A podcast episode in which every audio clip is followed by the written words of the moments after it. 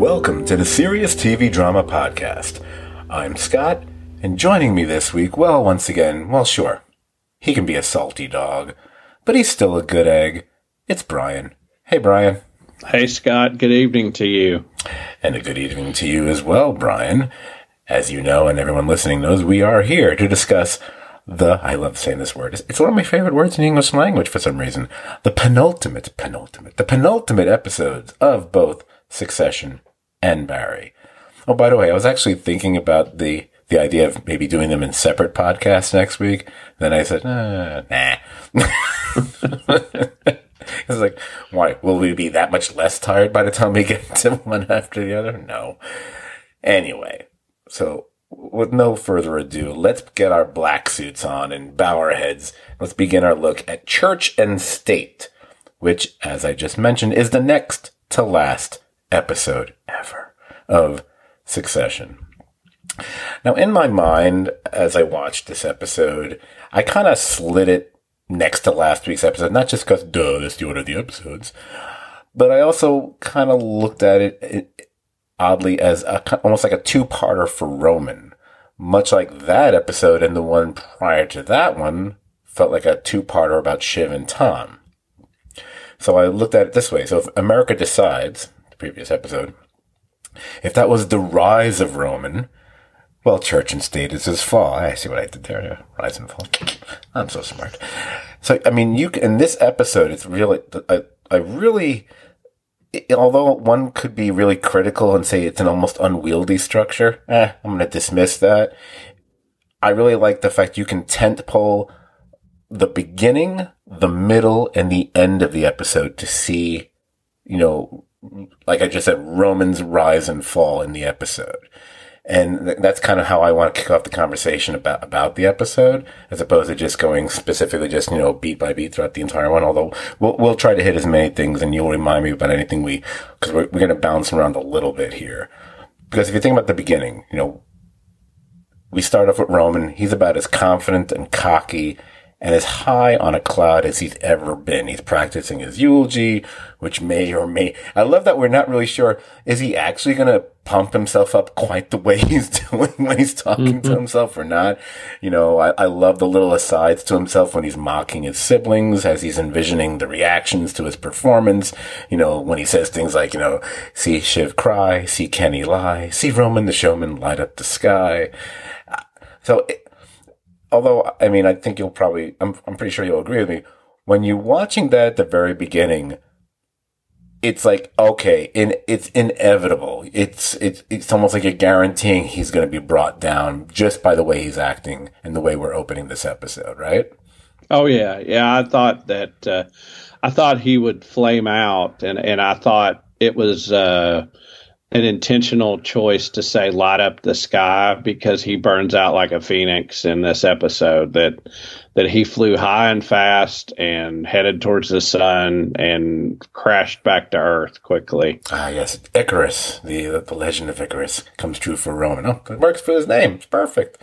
Yeah, because it's right. And and again, as as I spoke about the way they tend pull it, it's almost exactly, it's not quite, but it's almost exactly the middle of the episode, the midpoint of the episode, where that's when we see that all that pre-grieving, which he actually references once again, uh, clearly never stuck. And Roman falters and fails on an epic scale. He's unable to give the eulogy. He's unable to comprehend that the body of his father is in that casket. He's unable to wrap his head around death itself. And what, what what's fascinating about th- this that entire stretch there is um, we've talked before about how a show that many looked at when it first started as oh Succession oh they're all such horrible, unlikable characters. How do you watch that? And it's like, well, you know, you could say that about a lot of the best shows, you know. I always go to like Veep as an example and stuff like that. But he's another, he's, he's really one of those characters that it almost surprises you when you feel sympathy for him based on the type, the way he tends to treat other people and has been, you know, there's been, mo- there's definitely been moments and references that have been made over the previous three and a half plus seasons, whatever. But this was the one where, I mean, I, I think only the, the, the more hardened souls weren't feeling something when we watched him kind of, from his fumfering, up the uh, the pulpit to when he's down there with them. yeah, I'm getting a little verklempt even remembering it right now, actually, because when he's when he's literally sobbing, and you know, at the, at the, and we realize, oh, it's all come crashing in now. He's had the moment is now, and this is, and again, we've not seen this before in any form. We've we've seen the others have emotional meltdowns to some degree, to some degree we haven't seen it as much with him. We've, we've seen him be angry. We've seen him be in denial. This is where it all just, it, it hits, I think.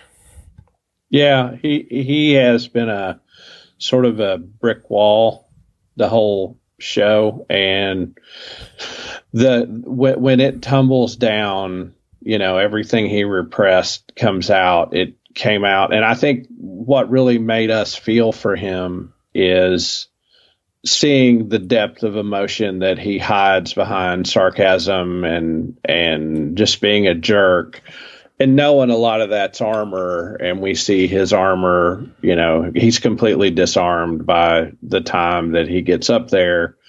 Uh, and and i'm i wondered i think it probably would have been bad but but i wondered if you thought what ewan said before where he sort of told a little bit of, of their story, him and, and Logan's story, that if that made it even worse for Roman, that, that the, the preamble Ewan gives, or would he have, do you think he'd have flamed out that spectacularly anyway?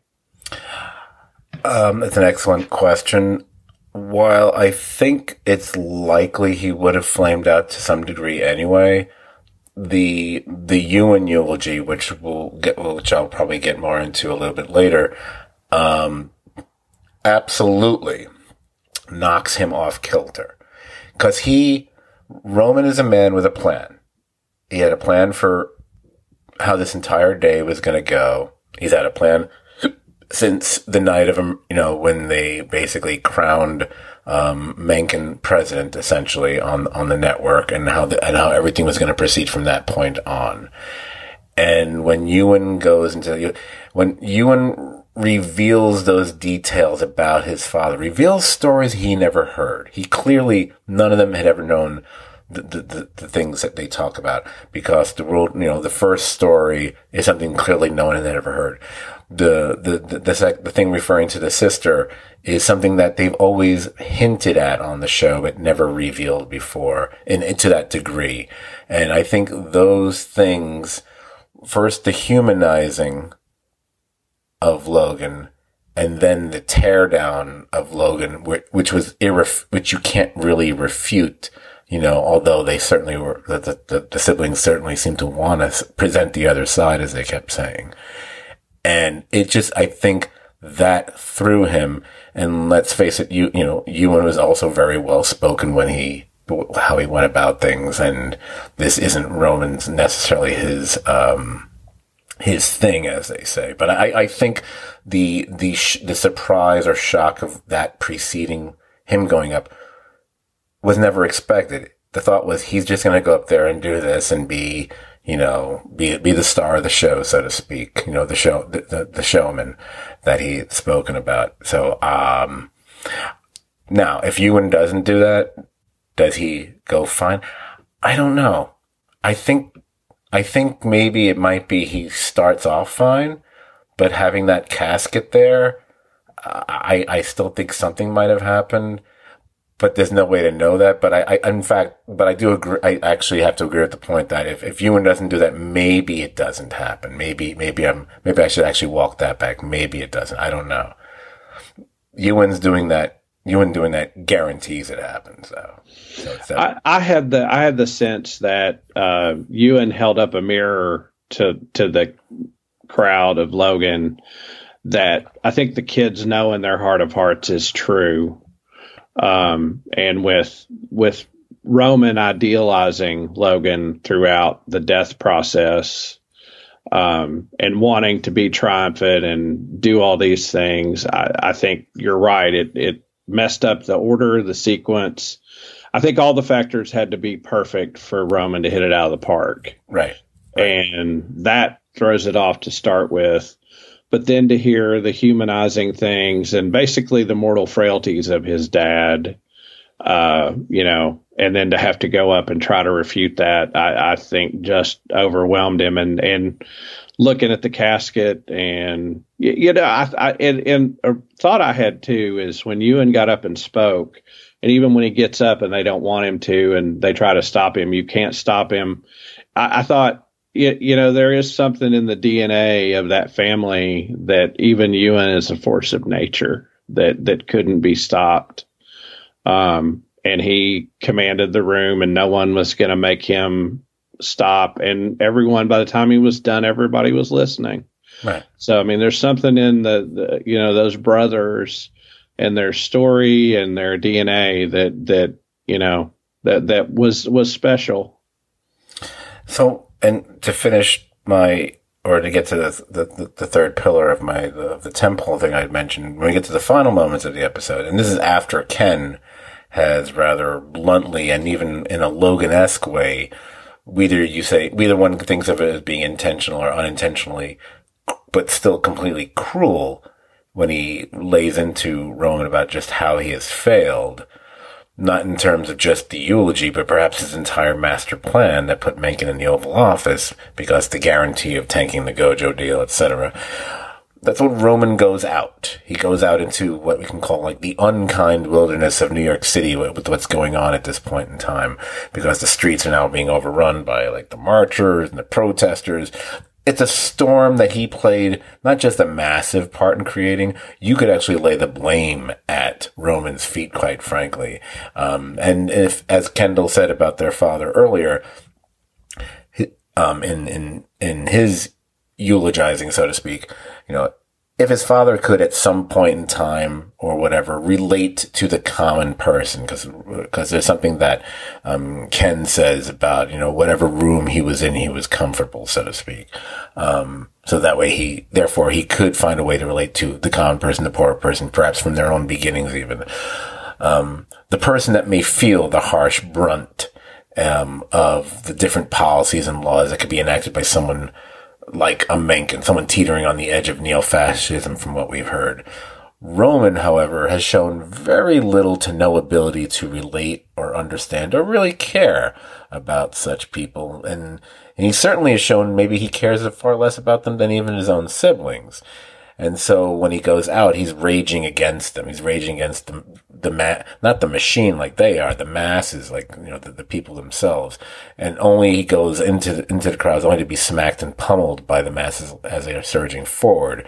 And it, it almost, there's a moment there, it's almost, it reminds me of when you see people deliver, you know, a criminal who, you know, you know, suicide by cop kind of a thing. You kind of wonder, is he doing this on, does he, is he going out there because he knows he's going to be beaten down?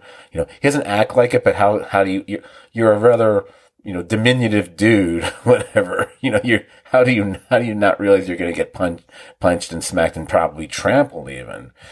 But the way I looked at it, um, I'm sure that even as the episode closes and when we come back to him in the following the final episode, know, he's certainly probably suffered some bumps and bruises. I would be shocked if it's something more than that, but I've been wrong about a few things, so I could be wrong about that as well.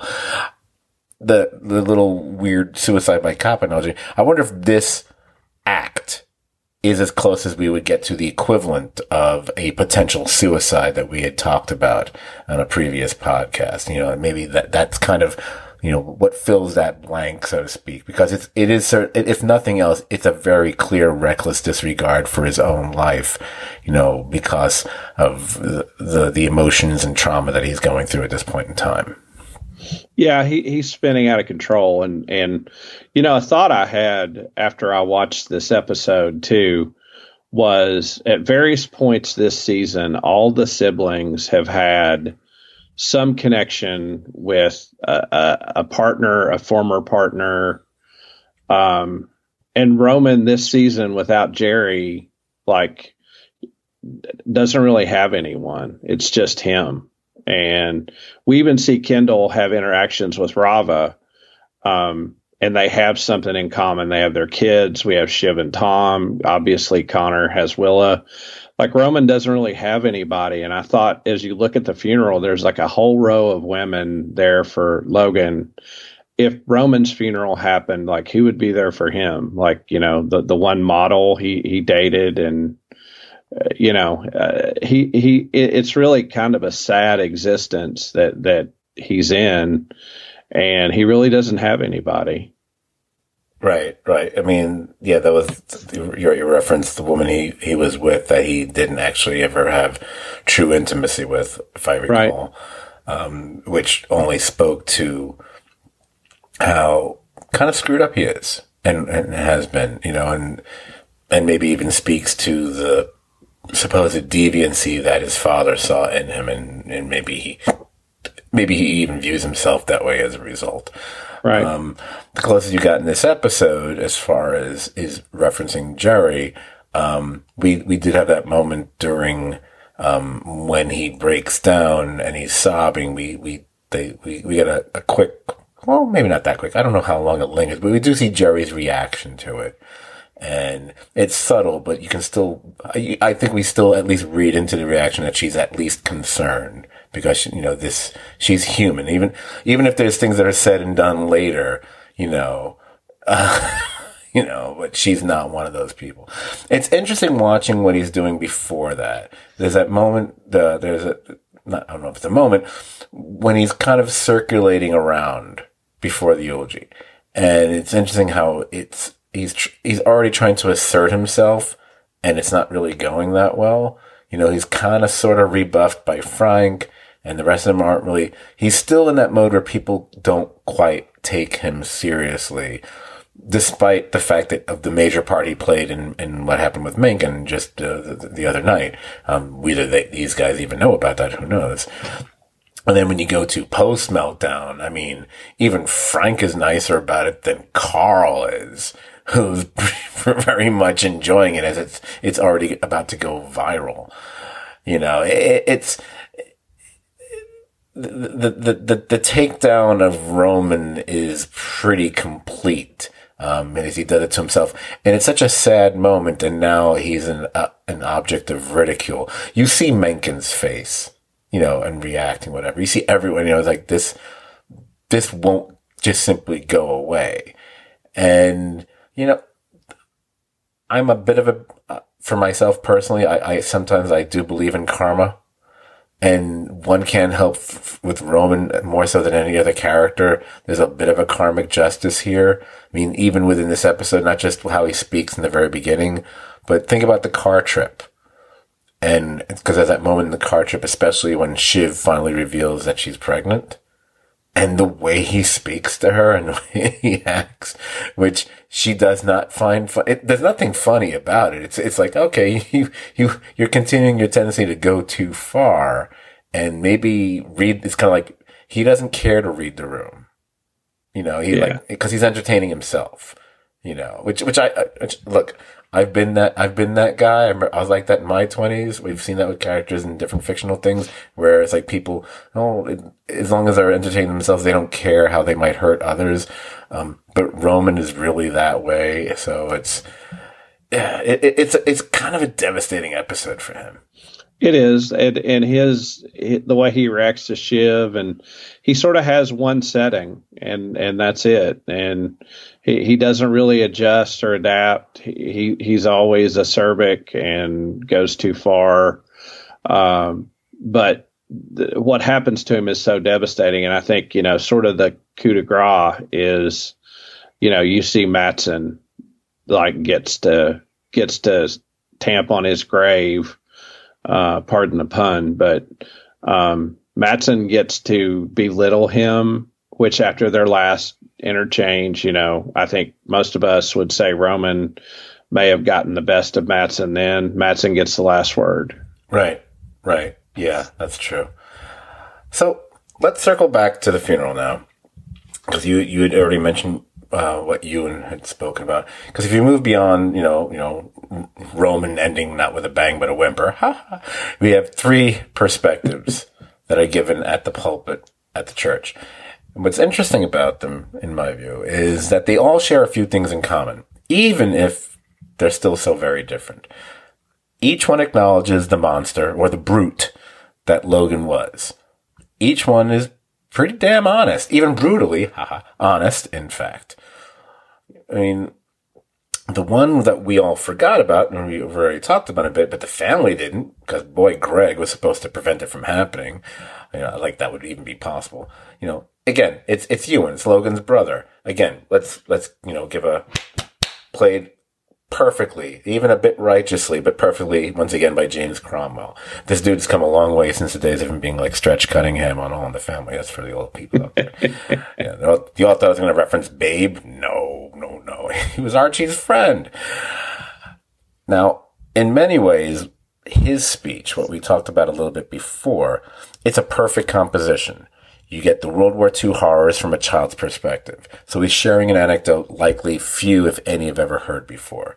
Their shared experience of something hellish. It establishes um, their bond of of brothers, and like we had said before, it, it, it that instantly humanizes Logan.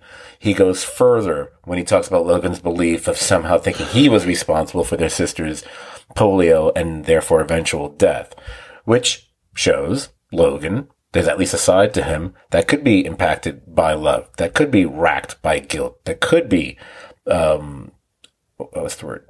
Tinged at least with regret, um, which is something we don't tend to see with most of his actions as throughout the years of his life. Because the rest of what Ewan does, to me, that, that's Ewan taking a pickaxe to let's like imagine like a big statue of Logan and like just bringing it crashing down like the statues of dictators and despots that we've seen over the years. And he goes on to about how the acts and influences of Logan Roy were probably even worse than any dictator I just met, was referencing, um, because it's also how he looked at the world, how he burned so much of it and, and mocked the rest. So it, like you were saying already, um, it's it's something that it, it starts one way, ends another. It's in many ways pretty devastating. Obviously, there's the impact it had on Roman, but you can see the stricken faces of all the Roy children because there's the there's the acknowledgement that you know you can't deny this, but still, this can't be the only thing that's presented here. That that's not what this day is supposed to be. Um, but it's it's something that we it's funny when we we were anticipating this funeral and we knew that someone was going to speak i have to admit speaking for myself at least never occurred to me that Ewan the brother would speak even though of course he should. He's his bro- if someone's going to speak you, this scene was we, we we talked once about succession being um, unpredictable and then then i realized to a certain degree it's like well sometimes it's predictable, but we're just not thinking that way. And they present it in a way where it's, it's so good you think it's like, oh, wow, that was, that's, it's like, well, it could still be predictable, but good. We should have predicted he was going to speak. We just didn't think of it because we were so focused on, you know, is it going to be Roman? Is Kendall going to say something? It's, it's a really great, powerful moment for someone who's only appeared in a few, a handful of episodes. So I, I was very impressed by it. Yeah, I, I think, I think what Succession does so well is um, it makes you forget. It takes you into this world that's so outside your experience. It's this world of ultra rich, powerful people that we sort of forget that there are certain rules that apply to everyone. Um, and when those rules are applied, like, hey, at a funeral, the family speaks, and that includes brothers, sisters, you know, maybe a mother or father Um, that we're so into the world of the characters that we forget the normal rules that apply to everyone. And so, what seems like a surprise is just the filter we've had on watching these characters in their world um, gets jerked back to reality for a second, and it's a little jarring uh, but in a good way and, and used in a way to make a, a wonderful point. And, and I thought, I, I, liked even at the end, Ewan said, you know, something to the effect of like, you know, like maybe he didn't do his best or whatever, or, or he could have done better. And he said, you know, maybe I could do better. Like basically says, you know, like what, what Logan had in him, we all have in us. Um, but but Logan was extremely effective at making the world a smaller, uglier place. Yeah, it, it, what's really striking about his speech um, is more towards the close of it, where it it it moves beyond um, whatever uh, horrendous impact he had on the world based on you know decisions made that you know that that impacted policies and countries and leaders and whatever. It's when he goes on about um, the meagerness that he saw in people and himself. That part is really a much more personal shot at his brother, and it's it's more in, in a way it's more damning than anything he says before that. It, it, it's really it's quite striking. So again, we see uh, the impact it's having on them, and that you know after the Roman situation, but it's still someone needs to give a counterpoint, and that ends up being Kendall. Now the thing with Kendall is like even as I mentioned, he uses the word brute. He acknowledges the brute and brutal and hard man his dad could be. He instead focuses on the accomplishments, how he built things, buildings, corporations, life itself. He he points to. Um, it becomes kind of a yet again, at least a second, if not third time this season, in a weird way, it becomes a shining moment for Kendall. You know, it's much the opposite of what his younger brother did.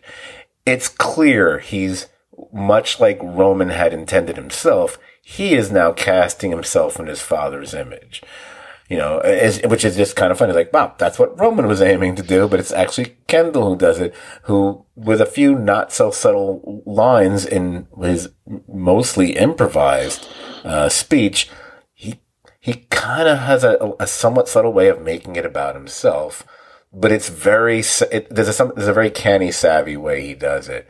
And it's like, okay, what Kendall shows here is an is an ability that he doesn't always possess to his to the best degree, but he did pull it off at the Living Plus thing, and now he does it again. Able to think on his feet and go, whereas and not be thrown off the way, say his brother was just moments earlier. You know? Oh yeah, he he uh, he does have the ability to see an opportunity um, and to seize it. And I think part of what's helped him is what I'll call the George Bush game of expectations, in that in previous seasons he has failed and people knew he failed. And so a lot of people lowered their expectations of him. Mm-hmm. And unlike Roman, who they don't even take serious, Kendall, there were people who thought he was capable of stuff.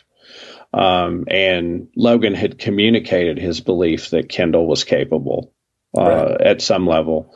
And the fact that he lowered those expectations in previous seasons means now when he pulls off something like this, people are surprised by it. They weren't expecting it because he'd failed previously. So it comes off as a glorious triumph. But it does show he has the capacity to do those things, to adjust, and to go up in a room full of, you know, probably some of the most powerful people in the world and certainly the future president to seize that opportunity. And again, like in Living Plus, like hit a home run when nobody even knew he was coming up to bat. Right, right. I mean, think about it. I mean, before I move on, I mean, when toward after all the eulogies are given and they're walking down the aisle, the reactions he gets and not not just Mencken like reaching over and shaking hand. I noticed if you watch it, you know, um, Matsson pats him on the back, Yep. which was Yep. like, oh wow, that that did not. It's a little thing. It's quick. They don't linger on it all, but. I noticed it the fir- I, when I and I and I rewatched it again. I watched cause I just I that's I did actually watch this episode more than once, like, like you did with the, the previous one, and I was like, oh, that's that's really interesting because he's not, you know, Matsson hasn't shown himself to be the most empathetic person, but it's kind of, and I'm, I was watching us, watching his, they show at least one reaction shot during like, he sees what he's doing, he's like, and what it tells him, he's formidable. It Yeah. tells him that he's formidable. He's, he's someone to be taken seriously, um, which maybe he didn't as much before, like when they, they met back in, um, Norway, Sweden, wherever the heck, wherever the heck it was, I can't remember right now. You know, Iceland, yeah, one of those whatever, whatever. At the retreat, okay. You know, when he's walking out, it was very reminiscent to me of like the president leaving the house after a, a good State of the Union speech. Like, Yeah, like you know, walking down the aisle and everybody is shaking hands and, and wanting to be there and, and close to him because he has just contained the room and, uh, you know, a, a triumphant moment that really fuels him to, you know, go even further in his dad's footsteps. right, absolutely. So th- then we get to the third, the third POV perspective, so to speak, and that's Shiv. Shiv of the three clearly gives the briefest of takes. Um, honestly, I'll, I'll say when, when she was going to take the stage, I did kind of wonder, wait, is Connor going to get kind of irked? He was told he couldn't speak, but all three siblings at, some point did get a shot at the podium. Although I think Connor's concession speech or whatever you want to call that bit of insanity he blathered on about an ATN in the previous episode. Maybe Connor shouldn't be allowed near any podiums anytime soon. um, but anyway, in the moment, Shiv decides. She, I, I love her the little reference she says that. Um, oh, by the way, I like these little comments that happen before or after some of their speeches. The one that we kind of skipped over that I kind of wanted.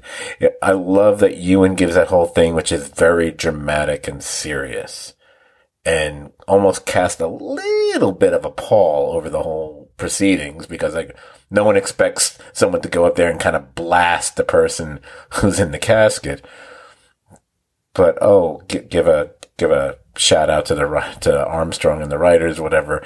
The little comment that Greg makes to him, like kind of kind of saying, you know, you know, you know, kind of a great takedown or whatever it is he said. To him. And I was like, going, oh my god, Greg. anyway, back to Shiv. Uh, she gathers herself and she shares a childhood memory. Here we go, another, another memory involving childhood. But hers underscores just how terrifying their father could be to them as well as she gets into how Logan had his issues with women, which goes directly to how difficult she felt it was to be his daughter. By the way, gotta, I'll, I'm gonna put things on pause. I'm gonna go on a mini tangent here. How great was that little scene or, you know, scenes, whatever, that involved Logan's women? Mentioned it before. You got Marsha's temporary acceptance of Carrie, which was very unexpected, but kind of like, I wouldn't say tear inducing, but kind of, oh. And then you've got, you know, his first wife, we can call Lady Caroline, and her version, quote unquote, of Carrie, um, whose name is Sally Ann. And what turns out, what may very well be the most fun bit of stunt casting in the entire series that I know of. The woman playing Sally Ann, you know, the, the first wife's Carrie, that's Brian Cox's actual wife, Nicole Ansari Cox, which is amazing. Now, now it's become a thing. I'm going to give them a shout out. I was alerted to this by friends of me and friends of the podcast. I'm going to call them by their last name in this one. I'm not going to freak out. The Cullens. Um, they had sent me a Huffington Post article um, that acknowledged that. And since I'm mentioning them and I'm talking about the funeral, and I seem to enjoy, I don't know which I enjoy more, more going on about me being right about something ahead of time or having to admit when I'm wrong about something. and you know, they've known me for a while, so they liked, I think they, they enjoyed finding this article and sending it to me. Um, this was aimed at my misguided belief that we that I discussed in our previous podcast uh, about the likelihood of Brian Cox appearing in this episode, and the thing the thing I was hanging on the rim about. Well, well, but they caught images and photos and video of him, you know, being around the filming of the funeral thing. Well, that was deliberate. Apparently, he he showed up at the filming of this episode, and it was actually to throw people off. They were originally going to film a fake scene, but they just simply just ran out of time. But he did make absolutely sure that paparazzi would catch shots of him arriving, and that was certainly going to be enough to kind of you know because no one knew it was going to happen at this point in the season. They see him showing. So if he's showing up at the funeral, it can't be his funeral. So that was all on purpose. It it reminds me of the the bullshit Dallas would do back in the 80s just to throw off the National Enquirer, except now, you know, it's kind of the same kind of a thing. So I was wrong again. And, you know, they, they were the ones to send me the article and made me laugh. I was like, okay, I'm definitely got to mention that on the podcast, you know, whatever. You should have seen people fighting with me on Twitter about, you know, I brought up the whole Tom's gonna die theory, and they're all ripping me apart. I said, I didn't say he's gonna die. I just said it's 50-50. You know, you know, maybe he's so tired because he's working and they, they make him boss. I don't know. He could, maybe he ends up on the throne or maybe he dies or maybe he dies on the throne. I don't know. You know, throne being the throne, a throne being a toilet. I don't know. Anyway. He, he did say they did talk about him being tired again in this episode. I know. I, I do wonder by by the mentioning it that many times, it almost feels like it's a red. There's a red herring at at work here. Um, we shall see. Anyway, back to Shiv. Shiv's little scene because she ends it with asserting, and you have to think: is she trying to convince herself or everyone else that they're okay? And it's again, it's interesting because each person's turn at the pulpit is moving in a different way and to a different degree. Um, and they all, like I said, they all offer a different facet, a different side, but they also all share the same thing. And it's interesting because the thing that they all share is essentially negative. And that's something you don't generally see at a funeral. you know, unless, you, unless you're burying someone, you know, in Potter's Field, you don't usually see that happen.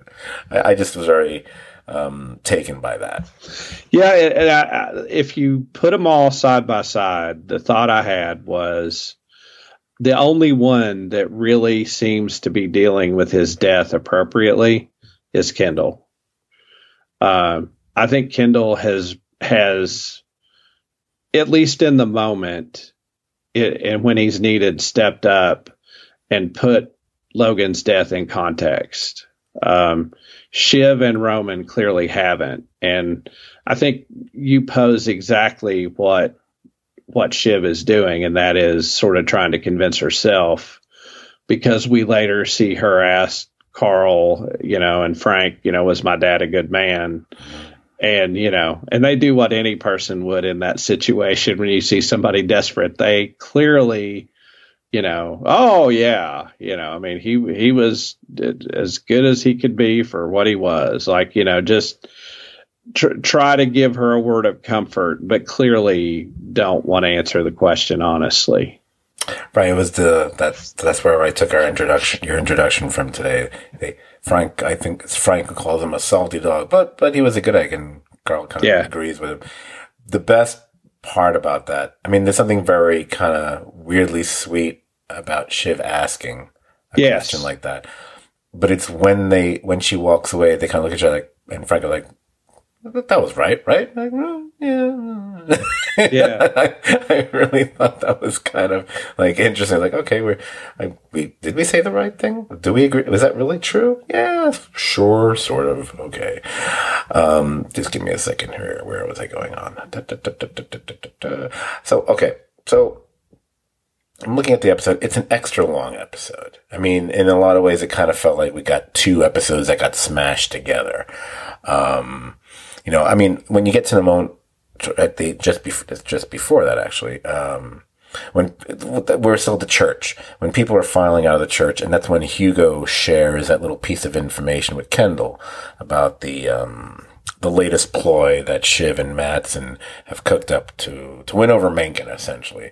You know, you know, especially this is just moments after he was sitting next to her in their grief, and you know, I, I don't remember. I think he might have looked like he might have put his hand on her hand on her leg or something, you know, showing you know, brotherly concern and whatnot.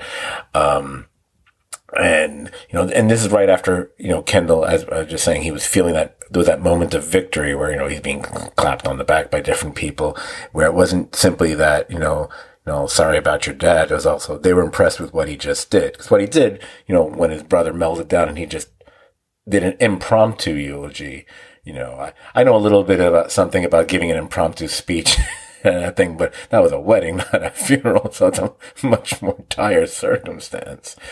But when that happens, and when he's told that, and the look on his face where he's kind of like, you know, slightly stunned, just kind of like taking it in, and it kind of undercuts everything we just saw, that's a spot, normal circumstances, boom, that's the end of the episode. Credits start to roll. But then you realize, oh, wait, you know you're watching on you're watching on HBO Max or Max, and uh, next next year this could be called Ma, and then or or maybe X, but you know then you know Pornhub. Anyway, so uh, then you, you pause it was like, oh wait, there's like another 20 minutes? What the hell? Because there's two more significant components to the episode. We've got the actual interment of Logan Roy, and then the gathering that happens afterwards. Two other major set pieces. Um, the second one where everyone's trying to curry favor with the presumptive president elect. So, Brian, I'm thinking, and again, we can throughout we can bounce back to things that we skipped over. I don't expect us to go over every minute of the goddamn episode, but if there's things, I know there's things that we kind of just like bounced around because you know we're doing that. I want to hit the cemetery and with everything that happened there because the cemetery scene, a lot of that, there's, I like the fact there's a significant amount of little sprinklings of humor there, which we don't, and, and, you know, almost like a release of the tension and pressure from that had happened at the church. And it's also what they say and how they say it and where they say it is very telling. So I, if you want, I, I don't mind ceding, I don't mind ceding the pulpit to you for a moment if you, if you have any observations about it. Otherwise, I'll just, I'll just, I'll just do a rat a tat tat through it myself. No, I, I like the, uh, I like sort of them reminiscing about their dad and but sort of laughing at the absurdity of this structure. Yes. Um, and how, you know, ridiculously big it was and and you know the the joke like that basically bought it from what was it like like dogfood.com or something the the person who owned dogfood.com or yeah some pet it, food it, yeah it was like a pet it was an internet pet thing so then she uses a line like uh something, something like cat food amadeus um yeah. Yes yes it's like Ozymandias yeah. they got in a reference to it anyway yeah, I, I, I love that. Um, I, I, like the little things like you know five million. Oh, good deal. Hmm. And because he said it seriously. Oh, that's a good deal. Yeah, it's a like it's a resident. It's a it's a residence. It's a tax write. yeah, and I, and I have to give a shout out. I don't remember the person that posted the article, but I saw the article that mentioned that five million is a callback to what Greg uh, would have gotten from Ewan um, and and that that was back when you know he was trying to consider whether to go with them or stay with Ewan, and there was some talk about five million dollars. And at that time, the kids that was the scene where they said, "Oh, I'd rather be poor than have five million because five million is just, you know, it's terrible." um, That's right. You know, so that that, that was a, a callback to that specific amount. Uh, so I, I, saw that. I thought it was interesting, but um, I like that Kendall hears from Hugo what happens. They go there and he doesn't play his hand, and there is this sort of humor. There's this sort of uh, you know everybody processing it, and then they walk inside, and it's funny. Like you can tell, none of them want to be none of them want to be buried there, and there's all the well, except for Connor Connor Well, except for Connor. top yeah. bunk. Top bunk. Yeah. But what I love about that moment, the i- when the idea is broached about the idea of any of them being interred there as well, Kendall makes a joke about he could he couldn't even share a, a glass of scotch with the man or something like that. Yeah. But it's what Roman, who no, we notice does not enter. He stays at the doorway, you know, which is very telling. And we always talk about it's the briefer, the, the shorter lines that seem to have the most power. There's a line that Marsha has shortly thereafter, which I think qualifies for that as well. But I think it's what Roman says, which is very, it's a very interesting line. I, I, I didn't write it down, but I think I remember it. I think he says something like, he, he made me breathe funny. Do you remember Yeah. that? That's, and I just took what I thought that to mean because we know about how he how he treated him at one point in his life. You know, there was abuse supposedly. We just saw him sobbing and squealing like you know the way he was, whatever. So you can imagine there's either he's referring to a, a form of you know being a fear, a, a form of hyperventilating, whatever it was. You know, just or just made him just like the nerves and tension he felt around his father as a child, and the way he would phrase like he made me breathe funny kind of like that that to me that was that that's one of the lines that made me kind of go oh man as bad Yeah. as I felt about him what happened at the church that was just another just one more thing so like I said it's interesting in a scene that each little line seems to be humor but then the humor starts to ebb away until we get to his line which is like there's nothing really funny about what what what Roman says there um yeah but it's it's a great little sequence. You know, it's interesting. That makes me think um, of comparing Shiv to Ewan. That Ewan told about her and Logan and how their life, you know, how things came about as kids, and you play that out into Logan's life, and it gives you some context and meaning for why Logan was the way he was. Um, but Shiv talking about them hanging around outside his office for his attention. And the one thing they were afraid of is, you know, if if they got too loud or something happened, he would come out and storm out and terrify them. right That that that's sort of there, you you know, crossing the Atlantic in a in a passenger ship with no engine. That that you know, I mean, what what do we talk about? Like all of them just want his attention and love, and they were so desperate for it, they sat outside his office door and played just to try to get him to shut.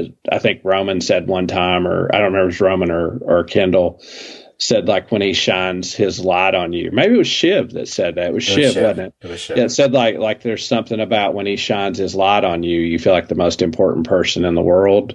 Yeah, it was just And- the light was so warm. Yeah, yeah, that that. uh, But you see the trauma he impacted on each of them in that moment, but it's it's dealt with in in a comic way in those little ways. But like you said, Kendall and Shiv are more joking. You know, Roman throws that out, but uh, he's still not okay. No, he's he's absolutely. It's only going to get worse, as we mentioned earlier. So, so we don't have to mention it again. Um, the the other noteworthy thing beyond because we already mentioned um, that the obviously they sit there through the little procession, and we had the moment between Shiv and Frank and Carl, and we also have that moment with um, Kendall talking to Hugo about you know you know okay now, now he's got to put a plan into action. I, I, I kind of enjoy the way he talks to Hugo because it, it harkens back to when he kind of, you know, got the goods on him with that whole uh, phone call thing he had overheard. But I love it, like you know, you know, you know. And he does this throughout the episode. Like, you know, come work with me. He's becoming, he's, he's again assuming his father's position. You know, he, when he, when he talks to the, the, the guy he used to be the, Colin, the security person later on, which we'll talk about, which is kind of interesting the way he goes about it. But here with Hugo, you know, you know, he makes it clear. No, we won't be collaborating. You're going to be my dog, but you're going to get the scraps, but the scraps will be millions. And I love Hugo just no pride, you know, you know, woof woof. And again, Yeah. it's it's millions. And we just talked. You just brought up the fact that they they had said in another episode, you know, well, five, I'd rather be poor than just have five million. Yeah. So it shows how what kind of levels we're dealing with here. Yeah, and and there's something really uh, charming about the uh, the the sort of uh, trollery of Hugo. You know that that he's almost like Dr. Frankenstein's helper. He's almost like an Igor uh, this season, and he he's going to be Kendall's Frank or Carl if if Kendall ascends in in a weird way, or maybe he'll be like you know Kendall's Michael Cohen to use a, a contemporary example. But yeah, that would make sense because I I think Kendall would hope. My feeling is if, if in, in, in a perfect world for Kendall, he keeps Frank but he'd try to get rid. I think he would want to get rid of Carl. Absolutely, that's the way Carl is.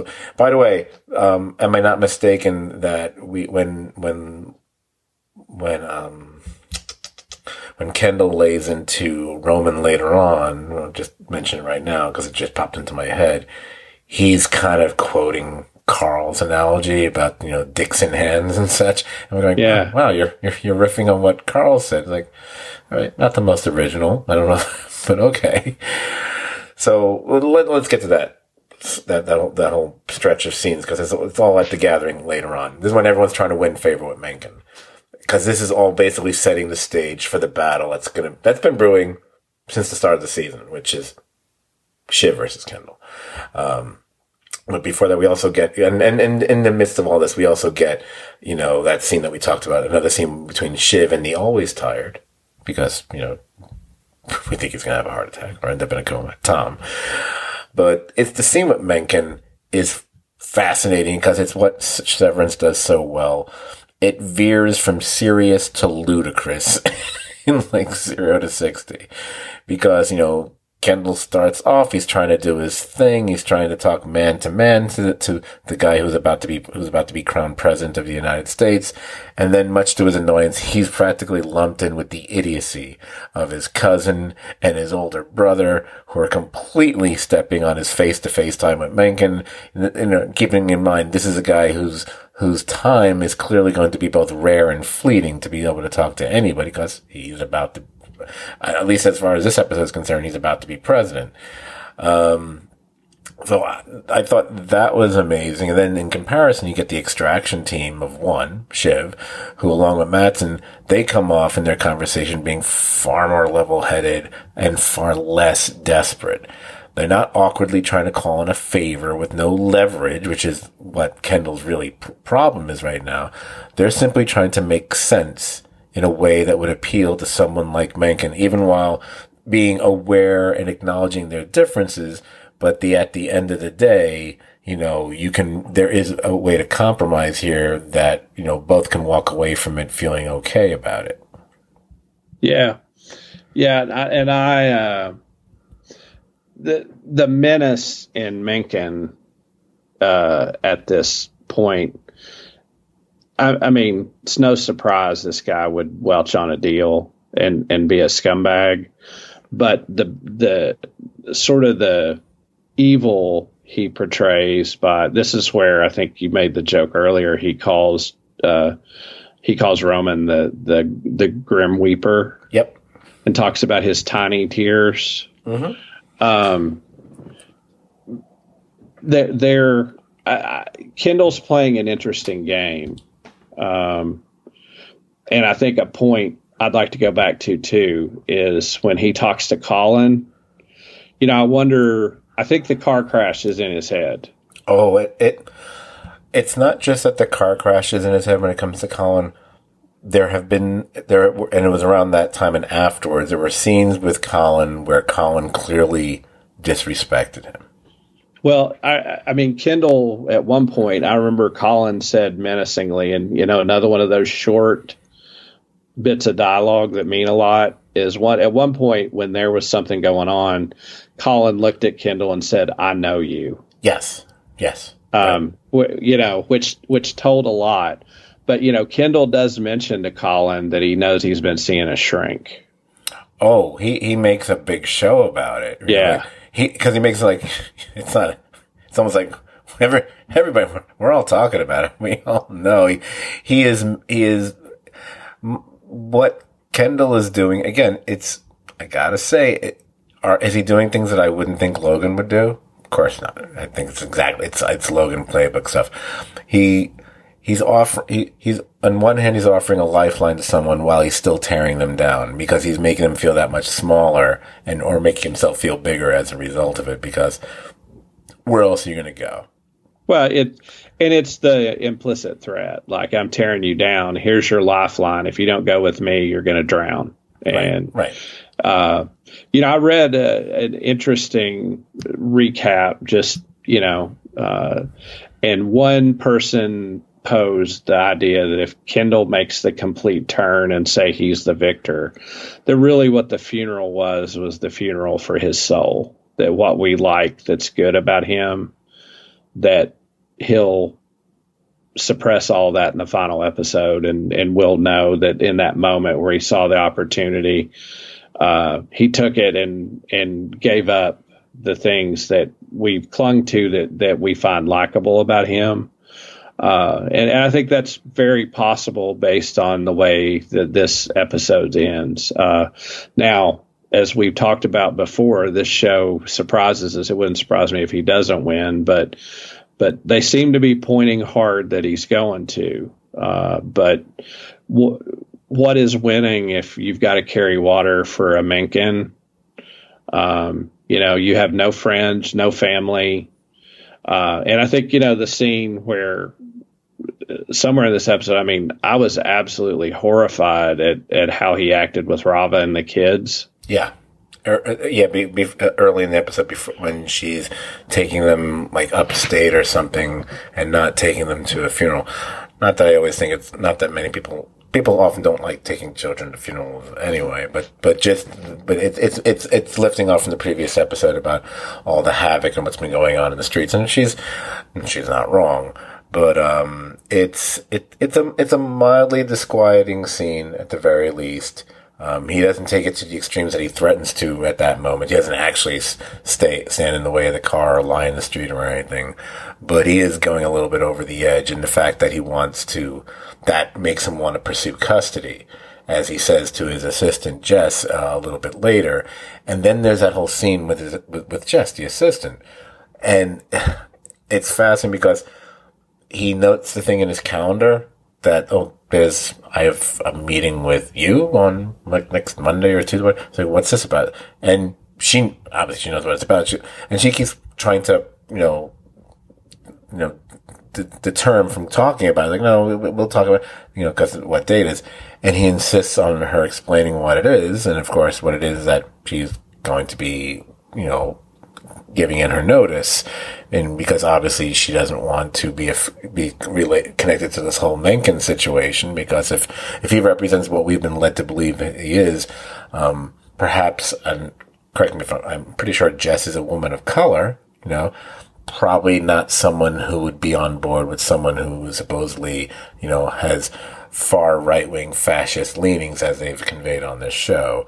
Um, and then he erupts at her and he I mean, he pulls a Logan. I mean, it's it's Logan. Yeah, like, hey, hey, tell me, tell me, answer this question. And if you don't answer the question, he berates you for not answering it. But if you answer it and he doesn't like your answer, he berates you for that. And how dare you bring this? How dare you tell me this on this day of all days when you're right. the Yeah, I, I, I the, it's almost it's it the, the, little the structure of that moment is just like so wow. Uh, it, it's yeah, that doesn't make you very likable, dude.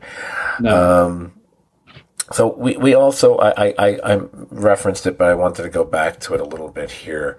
Um, because I think we felt after, especially after the scene in, in the America Decides episode, we probably thought there wasn't going to be a possibility of there being any form of compassion whatsoever in any future scene between Tom and Shiv. So again, wrong. Um, and the fact that in that scene between the two of them, which starts off with, I love the thing where she's, she defiantly is drinking the champagne. And we all know what that means. And, and his reaction, like, and the way she does it is like, yeah, that's right. I'm going to do this. That's right. You know, cause, you know, I mean, you could have had a boring line where she would have said, you know, you can have the occasional and you'll be fine. No, that, that, that, that's not good writing. What she, what they do here, just the look on her face is like, yeah, yeah, yeah, yeah. Brilliant, brilliant. but him breaking down, and he, you know, not to the extent of Roman, but he does actually start to sob. You know, maybe it's not clear to everyone else there, like Roman at the church, but it's like going, oh my God, has this dude really not gotten any sleep? Because he's losing it, whatever. And you see there is still some, she, at least there's a, hu- there's still humanity there. She has not lost her soul as of yet, you know, and she offers him, you know, the access to their apartment. I love him making it come like everyone at the hotel knows him and he hates it because yeah, his his pictures be gone everywhere, and now we know who people if they see him like oh that's the guy who helped make Mencken president. You know is, is the way you know, and he's and in New York City you're you're going to be public enemy number one. You know for something like that. So I, I really kind of enjoyed that whole thing, and yes, the, and my thought man was like, oh no, what if he dies in his sleep? And then if I don't know, I don't know if I'll just be disappointed in that or I'll be annoyed that Brian actually was right about that. well, I, I, what I like about it is, again, it's one of those subtle turns that we've talked about that you expect there to be no warmth between them at all after what happened. And there is. Uh, and it it makes us care about her and him, and even if maybe they shouldn't be together, um, there is a chemistry that we like between the two of them, not being awful to each other. Right. Oh, I love the moment that that her, her, her when her mother in between them, but all the stuff with her mother, like react again when earlier in the episode when her mother kind of figures out that she's pregnant, and again it's not said, but it's brilliant because it's not said. It's like, wait, yeah, what? yes, yeah, oh. yeah. and then the whole awkward congratulations. Even though none of them act like it's awkward, which is really fascinating, actually. And I think Tom drops a line, which is like really like, whoa, that's really kind of, you know, wow. Like, what is it he says? He says something I can't remember. God damn it! it it's I should have written it down. He he basically he has a line which is basically reacting to the overall situation, which is basically saying, "Yeah, it's pretty fucked up that now she's pregnant right when we're, we're basically we're Splitsville, and so what what the fuck can you do?" That's not what he says. Obviously, he actually comes up with something. Else. I don't remember the specific line, I but I know you're. I remember what you're talking about, and uh, you know, I I, I'm as curious as to what happens to them and the child as to what happens with with Kendall uh, because they've really they've really done a, an interesting job of bouncing them off each other this season. Yeah, well, I'm I honestly I'm kind of curious about the, where every character goes on this show. You know, that's not, it's one of the things I really like about this, even compared to some of my all time favorite shows, like, you know, like Mad, I've, I've said many times in the past, like Mad Men is like my number two or three favorite show of all time. But when as Mad Men was getting towards the end, I wasn't concerned about every single character that was on the show as much as right. I was about a few specific ones. I mean, I was kind of interested, but not that. I was like, okay, blah, blah. This one, I'm very curious about several characters and where they end up. By the way, I don't know where I read it or heard it. I don't, I don't know if it was, I don't think it was in one of those tail end things on HBO Max or Max. Again, I keep forgetting it's on HBO Max. Can't call it that anymore. Or if it was something I read or heard somewhere else. And it kind of goes back to being me, uh, making the wrong call about Logan showing up. And I can't remember where I read this or heard it maybe you heard it. So, something that they've never done on the show. And I didn't realize that. And we've got only one episode to go, and I don't think they'll change it now. There's never been a flashback on this show. They've never. Which, think about that. They've never. And the, article was like they it won't it wouldn't make sense to have Logan because I think it was about Logan showing up in the episode. I think maybe I read that somewhere and talking about being it's like, but they've never done a they've they've specifically never done a flashback on the show, so it would be weird to suddenly do one now. And I went, wait, there's never been a flashback. And I kept thinking about it. I was like, oh shit, I don't think there has ever been a flashback on the show. We've never we've never seen. Oh, here here they are. You know, like 10 years earlier or when they were, you know, the, the, the credit sequence, which we've had the, there are many debate whether it's actually them or not. There's, I mean, I, I know they're presenting in the ads like it's them. I still say eh, it's, it's stand-ins for them. I don't really because they're not the same kids in all the little clips, whatever. it's like wow, but um, just from a storytelling point of view, that's I found that to be very interesting because most shows that we've we've watched at some point do resort to a flashback. Now, in in terms of screenwriting, there are those who say I'm going back to my old screenwriting classes now. Um, there are some writers who don't like flashbacks because they think flashbacks are lazy. That it's like, uh, it's because if you can't tell, if you can't tell your story in present time, that means there's a problem with your story that you have to go back and tell something from the past that you can't. And again, and my reaction to that, really? Because there's this little movie called Casablanca, which has a great extended flashback right in the middle of it. Kind of a good movie. And wait, you know what? Citizen Kane, the entire movie is, is comprised of flashbacks. So basically, two of the three greatest movies of all time. And I was like, but, but then like, ah, shut up, Scot. What do you know? It's like, I know a lot. Anyway, but, um, I thought it was not to mention Godfather too. Yeah, there you go. See, three of the top four, five. Anyway, Jaws. Wait, no. Remember when Jaws is like just a little teeny tiny fish? Anyway, so he's a guppy. Uh, um, but I just thought it was interesting. I was like, wow, that's that's interesting. And then I realized because, and I think we just didn't think about it that way because the whole thing when you know an episode or two, whatever it is after Logan's death, when we were watching him film the, the filming of the commercial well, that's not a flashback. They're watching video footage. And it's like, that's how they got away with having a quote unquote Logan flashback without it being a Logan flashback. It was literally watching a video of that he had recorded, you know, whatever time before. So the only, if they stick to that rule, therefore the only way Logan should show up, if, if you're going to give Cox another minute on the show, is if there's some other pre-recorded thing somewhere. And I kind of think they wouldn't do that because we've already had one. So I guess, oh, well, another check mark and Scot was wrong for this podcast. I'm now don't think he's going to show up again. Watch him show. Watch they do a flashback. I, I don't either, and and we're almost done. So I, I, if if you're almost done, there's a question I want to ask you. Um, the only thing I, the only, uh, the only other thing I wanted to say, because we were, we're already, we're just wrapping up the episode. We already kind of talked about what happened at the episode with Roman earlier. I, I, I do think it's interesting that when, what, what Kendall is doing is he's really throughout the last 20 minutes of this episode, as I said before, the way I look at it, he's getting his ducks in a row. And what he does with Roman, I talked about, it's kind of, it, it's, it's, it's, it's, it's quick, cutting, and mean, and it's almost done almost with such disregard. Like he's he's he's apologizing and yet and ripping his brother at the same time. He's asserting his dominance like their father did.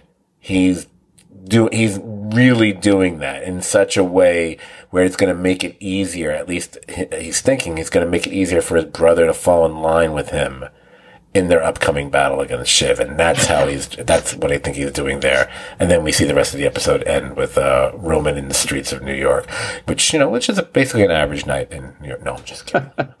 some well, would some would have you believe it is. It's not that bad here. Every, everyone who says it, uh, well, except for the rats, it's not that bad here. Anyway, come on. oh, I I, th- I think him even referencing, you know, uh, Roman's deviance is definitely invoking their father. Oh yeah, um, because Kendall has never really attacked him beyond being stupid in the moment. He's never attacked his other pathos, and he but but their dad always did. It's again Kendall ca- calling back to Logan. Yeah, absolutely. I mean that that again, if, if it's the if it's the fall of Rome, and it's it's at least to some degree the ascension of Kendall, because they kind of switch places by when we go from the end of last episode to the end of this episode, they have essentially kind of switched places. Except um, at the end of the previous episode, we thought the world was at their feet because they thought they had, they had the Mencken deal sewn up, and now we realize, okay, this is gonna have to be a battle. It's gonna it, it's gonna back to the board. you know, and, and, and something along those lines, I guess. Right, and Roman basically exiles himself at the, at the end. Yeah, pretty much. So before we go on, I want to ask you a question. Go for it. It was reported this week. Brian Cox said he thought they killed Logan too soon, uh, and and I just want to say before I ask you your opinion, I will state my opinion. Okay. My opinion is he's wrong, and here's why I believe he's wrong. For us to be invested in the battle of these kids, it, he needed out of the way. He was too big a presence um, his presence still lingered over the season in the way it, it should have.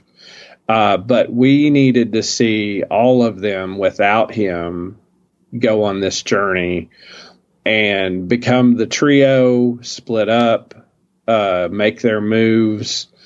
I, I think we needed to see their journey without him lingering over it or interfering in it and I have been happy with the journey they've taken us on with the three of them, and we we've even referred to them as the trio, um, and how much we liked seeing them all together at the beginning of this season, at the funeral, at the things that have occurred. So while I miss him and it would have been great with him. I don't have any complaints, and, and I think that that saying they killed him too soon maybe his opinion, but I don't think for me that that he's right.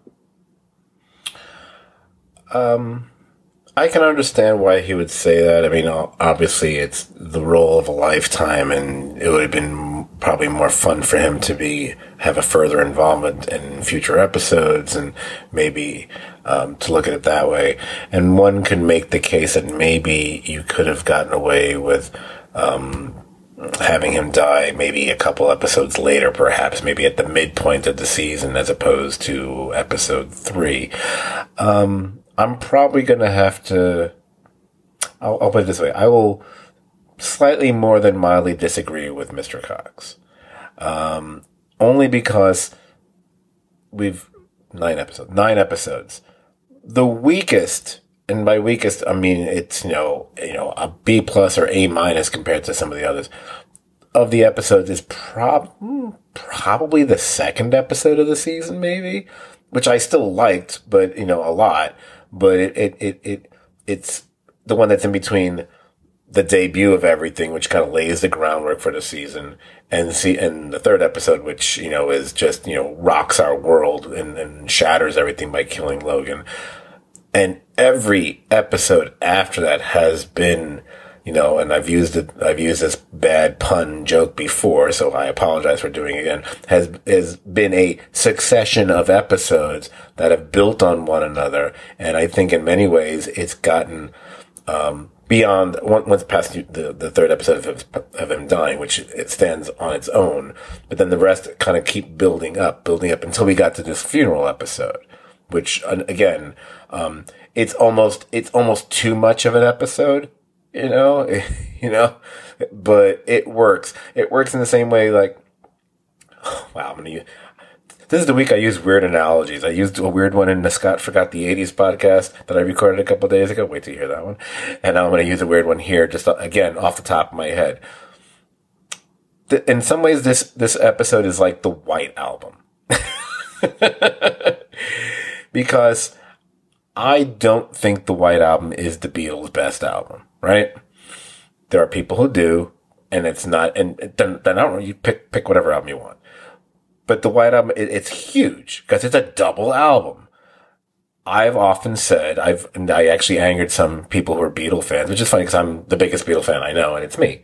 Um, it's like, you know, first of all, if you took that and made it into two albums, and you did some judicious editing, you would have two of the greatest albums of all time period.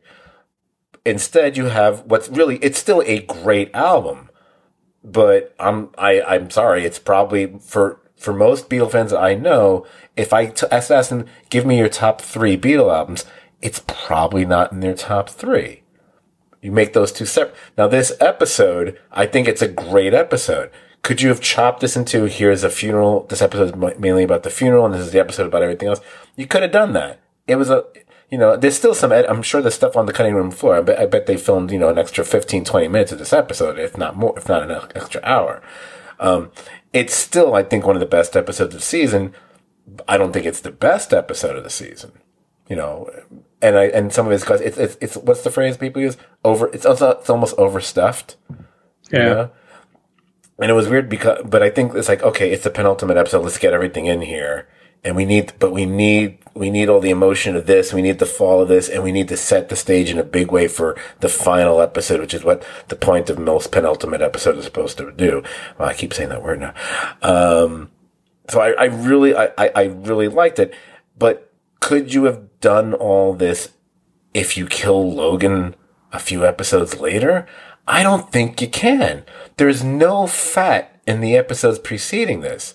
This is, to me, because we keep dealing with episodes that deal with ma- mainly one location. You know, episodes that have a certain, I don't think there, there, I've heard people in the past have referred to Succession as a slow show, which makes zero sense. I've heard that about shows over the years, like everything from Mad Men to Sopranos, which I can understand it with some of them. I don't agree, but I understand. Succession is a ve- even it's a dialogue driven, but it's fast dialogue. It's it's whip smart and it, cuts here to here to here. It is not a slow show, and there is I don't think there's any scenes that we've watched in these episodes that make it. Ah, we didn't need that. Ah, we didn't need that.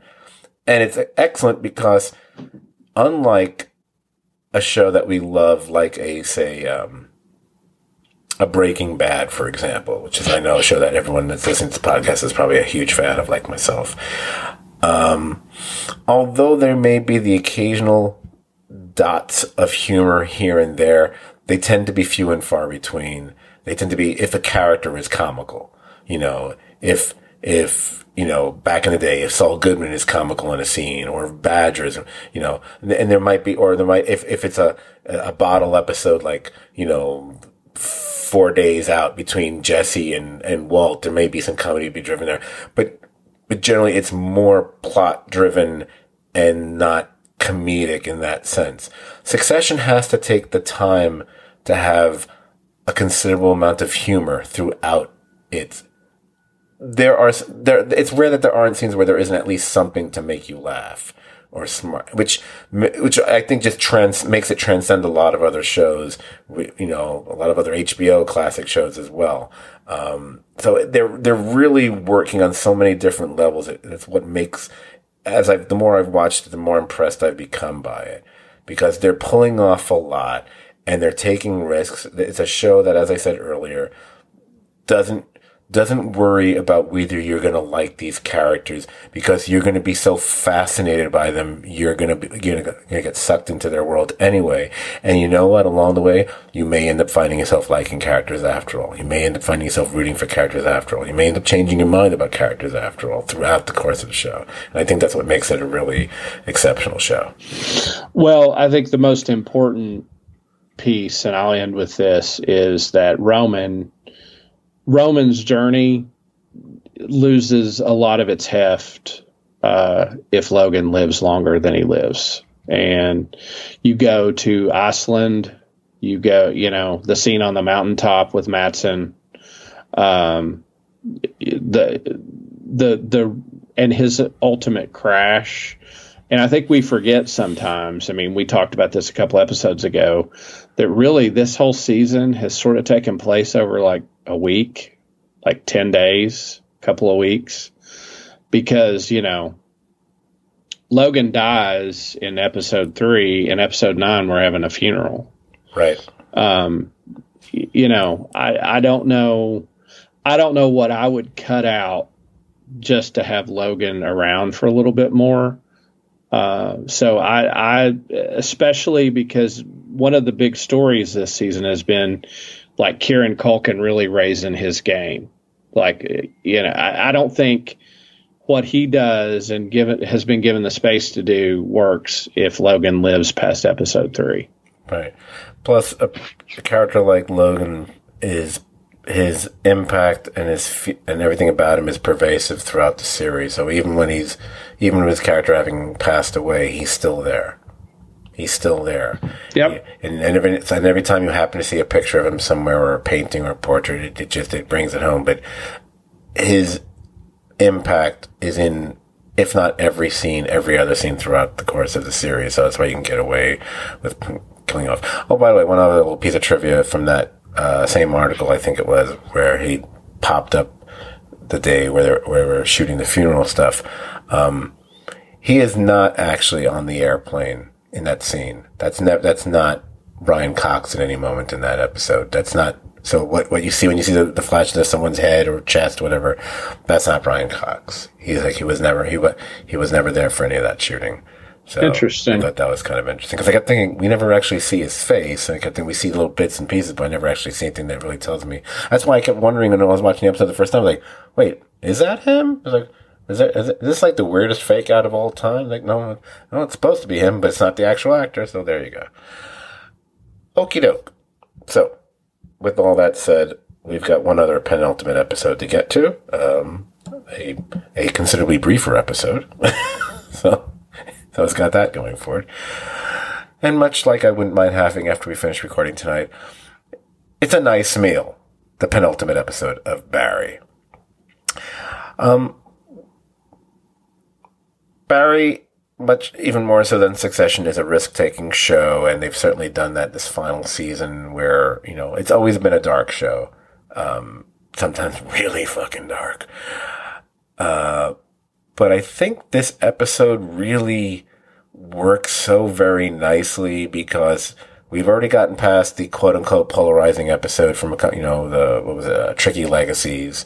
And we had last week's, which had, you know, some, we, we got to return with some different characters like Fuchs and, and and Hank and, and Cousineau, of course, and which kind of like restores a little bit of the the structure that we love about uh, the characters of Barry, um, even if they're all kind of like Succession, not the greatest people. Um, this continues that trend, following the plot lines that we're we are fascinated by. Um, it does in beautiful Barry sense, it does throw in some really delightful little bits of dark black comedy, which works so beautifully. Most of that, a lot of that takes place during stuff that's involving um, Hank and and Fuchs. Um, so I, I just want to say the head, the four boxes scene is one of my favorite scenes I've seen this year of anything. And the gag, the joke, the look, the, the when you have the four boxes, which are clearly the bottom of each one is clearly saturated in blood, and we know what they are, and Hank knows what they are. It's like he's, he's like, that's obviously his four. And he starts opening them. It's like, oh, and like, and I look. There's a certain part. I think when he gets to the third one, maybe it's like, why do I keep opening? and I couldn't stop. I I was laughing, and I said, "Oh, I'm laughing out loud at an episode of Barry. Yay, that's good." and then just the ridicule, just and again, it's the fact that they can. One of the things I love about Barry, the, the show, is you can set up a scene that's f- funny or silly or absurd, and you laugh at it. But there's something also so creative about the staging of it the entire sequence when they're trying to blow up the house and, and, and the gunmen after, the way that's all kind of laid out in front of us, this entire, and how they, and, and the complication of filming that.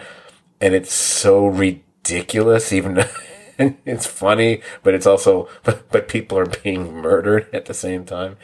Uh, I, I, I did enjoy the fact, uh, just, just getting that out of the way right off the bat.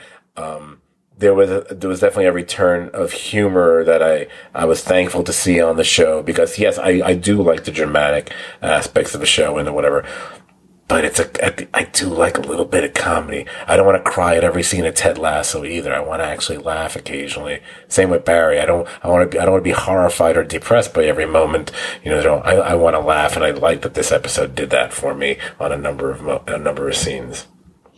Now this this episode was reminiscent of early episodes of Barry, and it was lighter. It had it had some heavy stuff interspersed, but I thought it it was lighter as a whole, and just the sort of uh, ineptitude of uh, NoHo Hank and his gang, and the idea that the, the, the sort of comic thing that you know I, I'd reflected on, but not really thought deeply about until this episode is that you know early in this show it was joked that Fuchs was the Raven. Mm-hmm. And now he's really become the Raven. Yes. Like he, like you know, that that was a joke that he used to, you know, to pump himself up, and now he really is that person. All right, everything from what we see him do and act throughout this episode. Oh, by the way, the scene where he's he and his men are talking to his new lady and her daughter. I guess it's her daughter.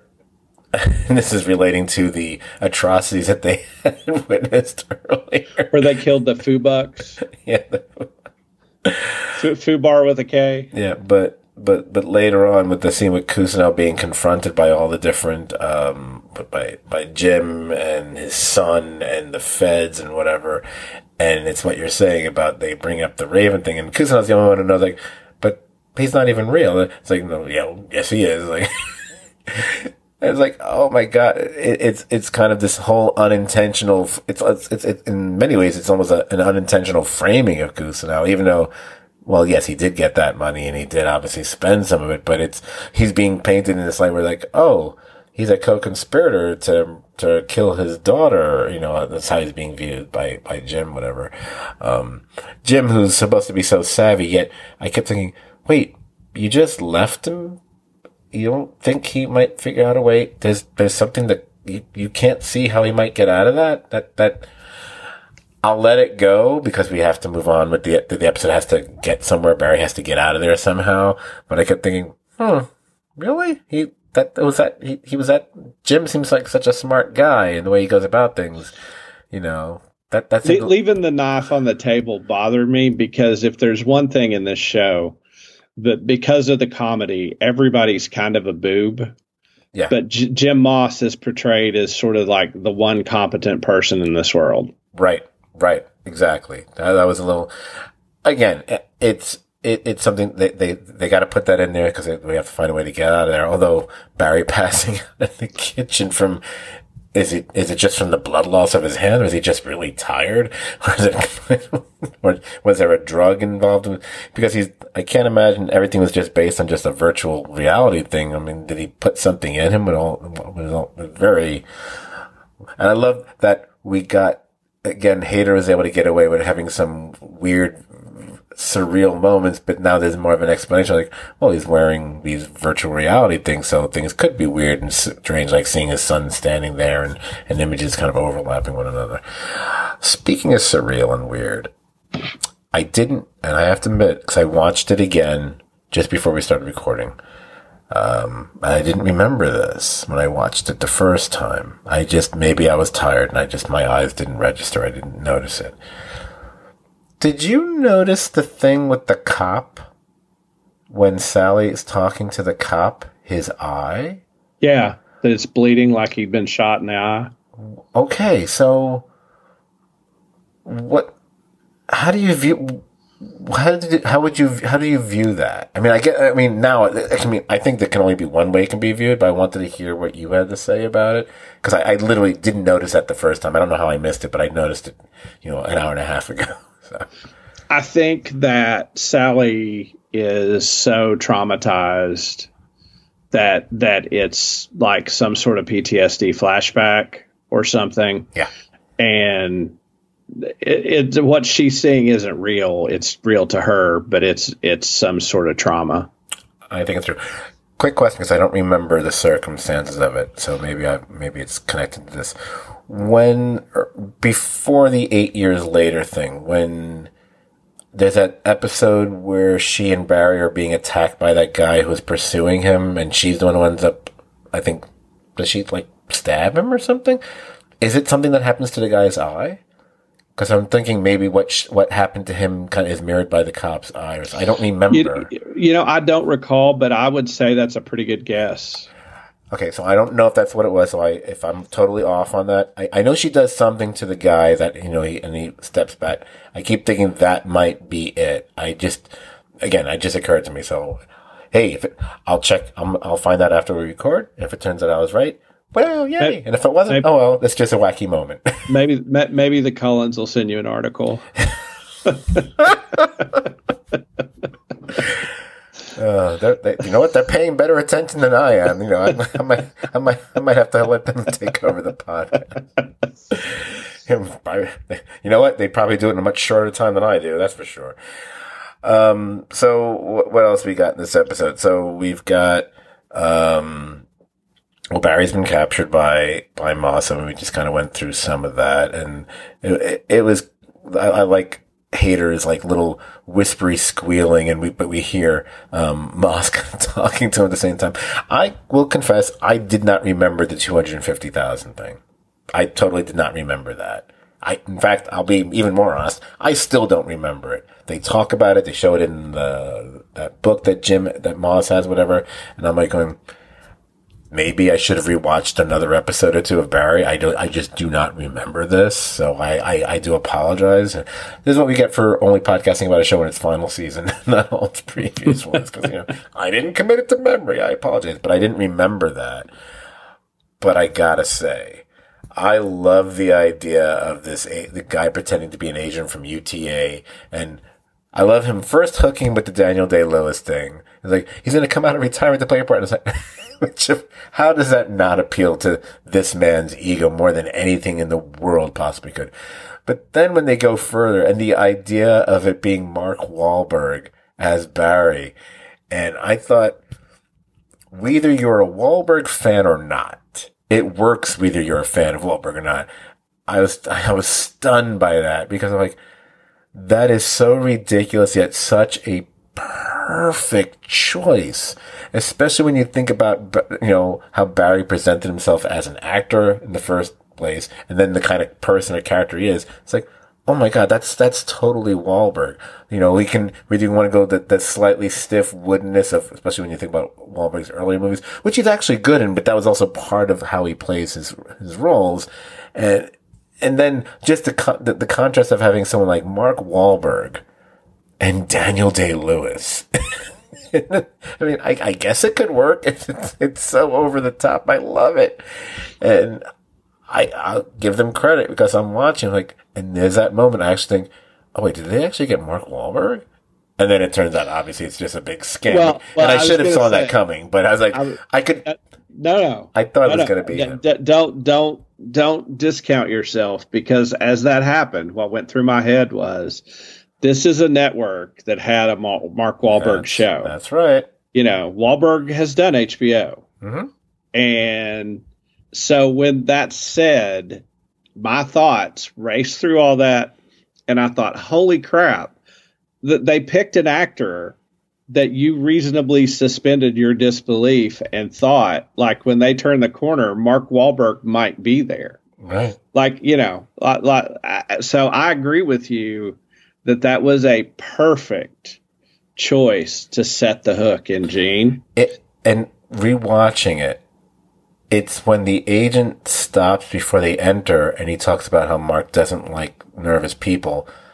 That's, I said, that was the scene, that was the moment that totally sold it for me. Like, oh shit, it's Mark Wahlberg. It's like, I love it because one of the best, you know, half hour comedy, whatever you want to call it, series is now about to reference what I actually think is one of the worst our HBO comedy series. I am not a. F- I did watch a lot of it. I don't remember if I watched. I probably, yeah, probably, maybe I watched all of it. I hate watched Entourage. I hate watched it the whole time. Oof. Like, oof, hated all those characters. Um. So yeah. So don't worry, Gene. You got tricked. I know I did wait. too. and I get, and it was interesting because we were talking about. I don't know how I feel about Gene uh, Cousineau at this point but there was that moment I was like going, oh shit, I don't know if I want him to get railroaded. He didn't actually, he actually was horrified and stricken and, and mourning the loss of his girlfriend.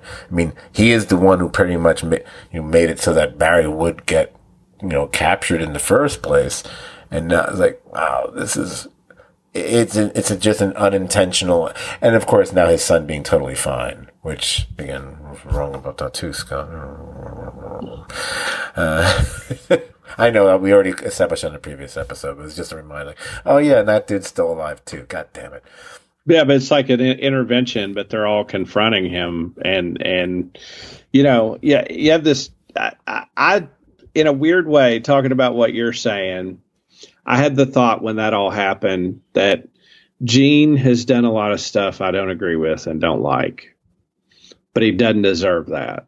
Right, and right. and I, I'll be curious to see how they resolve it because um, I, I, don't think it's right that Fuches pays his debt.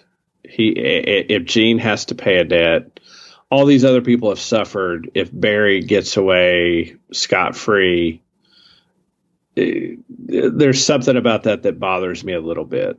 Now, I mean, you can argue that he's had to live in exile and all that, but but to have everyone else impacted by everything he's done and to not pay some price, um, I, I I don't see it, and I almost wonder, based on what you said earlier, I almost wonder, you know, if the only person to take Barry down is Sally.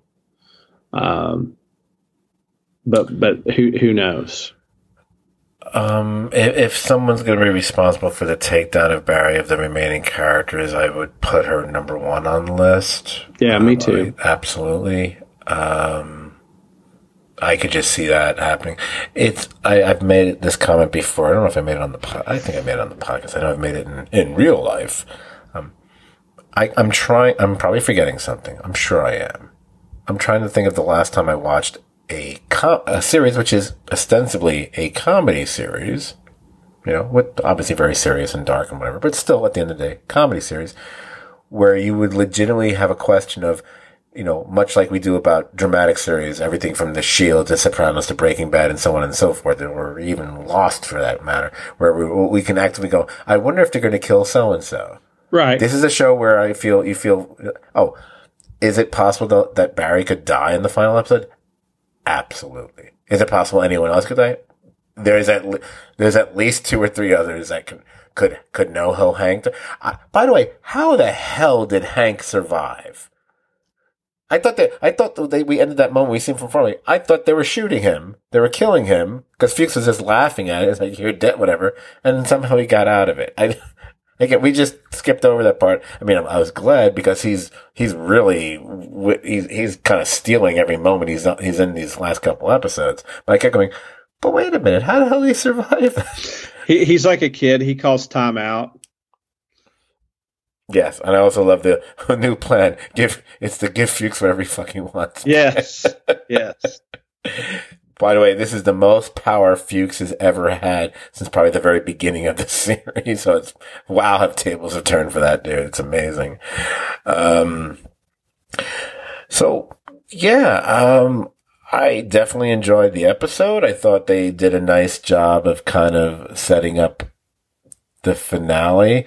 Um, the menace of the the back of Barry's head is kind of nicely composed, if anything, I guess. Um, I like. I even like the little thing about having you know the that sports talk stuff that the TV that was on the whole time. That's all we hear over the final credits, which and of course the next on Barry is just the woman he bought the guns from playing Sudoku. Which means someone's going to go in there and find that's where he bought guns. Okay, thanks. Uh, uh, so basically, again, meaningless thing. Didn't need that. Whatever. Way to go, you bastards. I wonder if the final episode is going to be a bit longer. So I'm curious about that. I would think it would be. I'd be shocked if it was. But then again, we also have the final episode Succession, which will air the same damn night. I would think that's going to be longer too. I, I would be shocked if we're not watching after 11 p.m. next Sunday. Yeah, between the two of them, I would be I would be shocked as well. I, I kind of feel, um, if anything, six if if this episode we just watched of Barry was an hour and 15 minutes, at least time slot wise, because Barry didn't come on till 1016. Um, I, I, remember I had to write that down. I was posting threads about it. Um, I would think the, f- although it, you never know, again, you know what? We can add to the list of things I'll, I'll be wrong about. Maybe I'll, be wrong about this one too. I suspect it would be just a tad bit longer. Like, not 90, but it might be like 80. I can see it being an 80 minute episode or something like that, you know. And then, you know, you give a minute, you know, boom, boom, boom. Then Barry starts. And I could also see that not maybe being an hour, but it could be in the 40 something minute range. So I, I, I kind of think, yeah, I do think it'll just, it'll just sneak us just past 11. You know, you know, I, I, I'd be, I don't, exp- I would be shocked if Barry's like an hour long episode. I would, I would dig it. It, it. it will mean that our podcast will probably be 18 hours, but, uh, why change now? well, let me say my final thoughts on the podcast since we're wrapping up. Okay. Here's here's one final prediction that I feel pretty strongly about.